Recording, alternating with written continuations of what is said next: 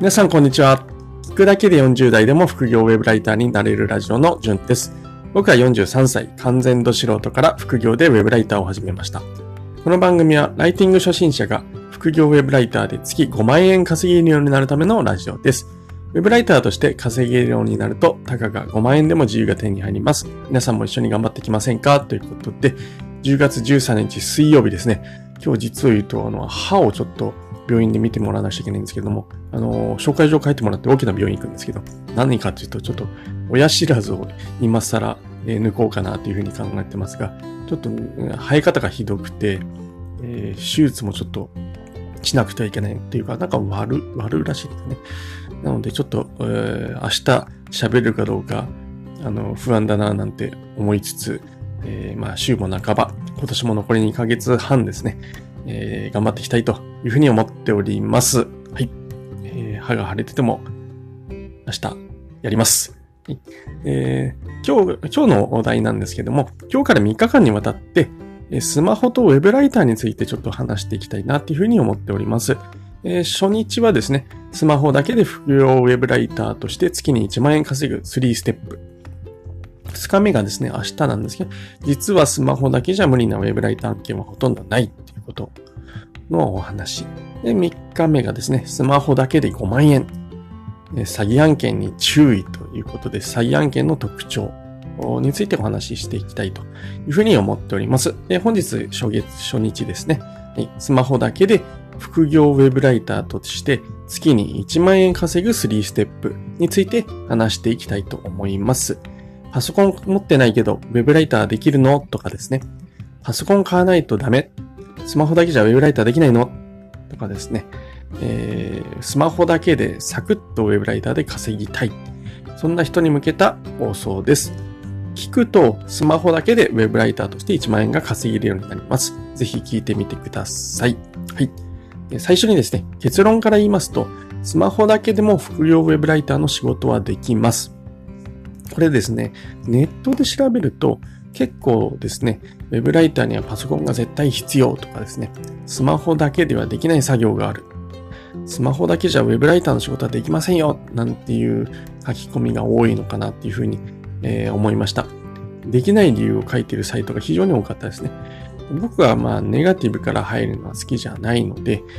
じゃあどうすればできるのかというのを、まあ、ウェブライター実際をやってる僕なりに考えて、えー、調べたりしてみました。で、まあ、そういった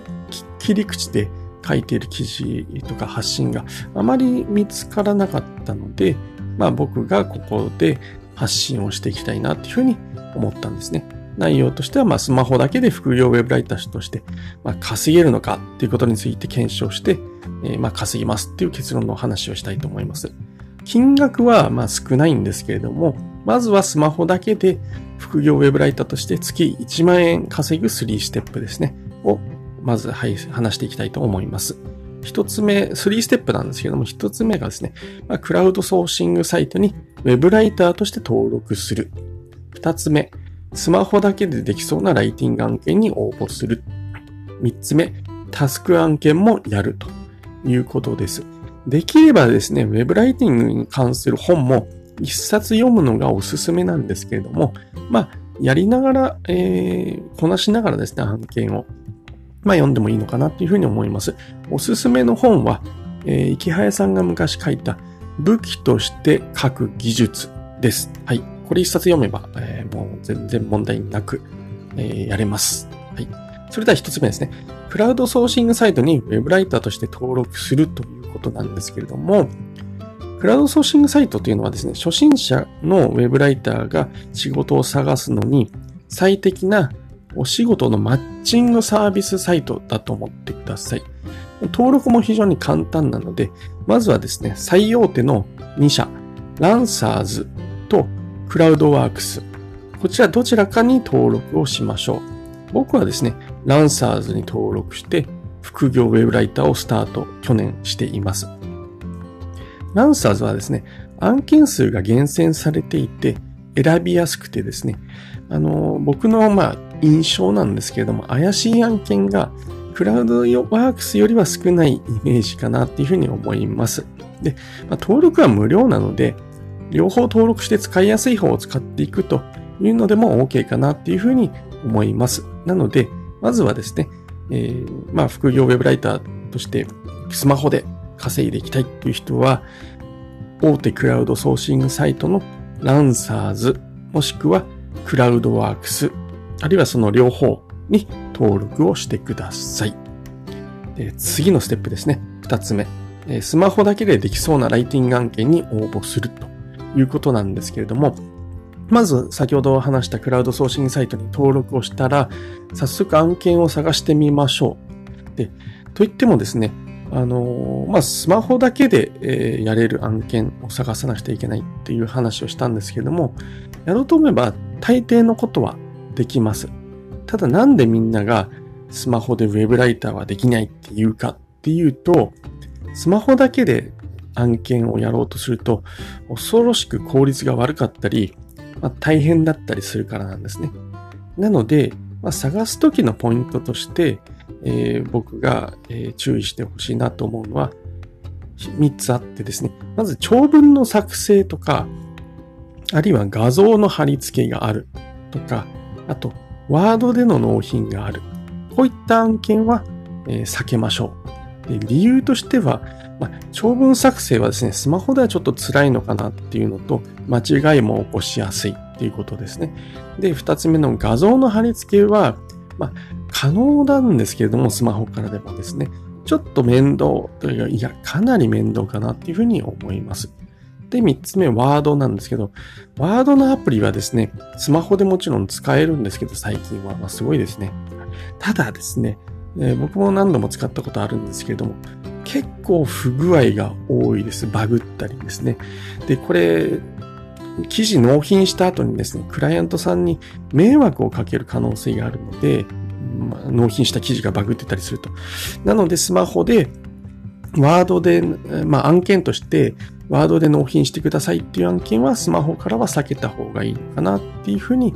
思います。三つもう一回まとめますね。避け、スマホでやるウェブライター案件として避けた方がいいものは、一つ目が長文の作成。二つ目が画像の貼り付けがある案件。三つ目がワードで納品しなくてはいけない案件。これは避けた方が無難かなっていうふうに思います。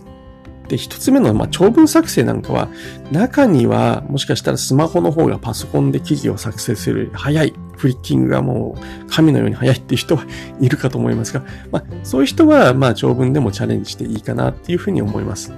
僕は、まあ、無理ゲーだなって思ってますけど、あの、中にはそういう人、最近いるんですよね。すっげえ早い人。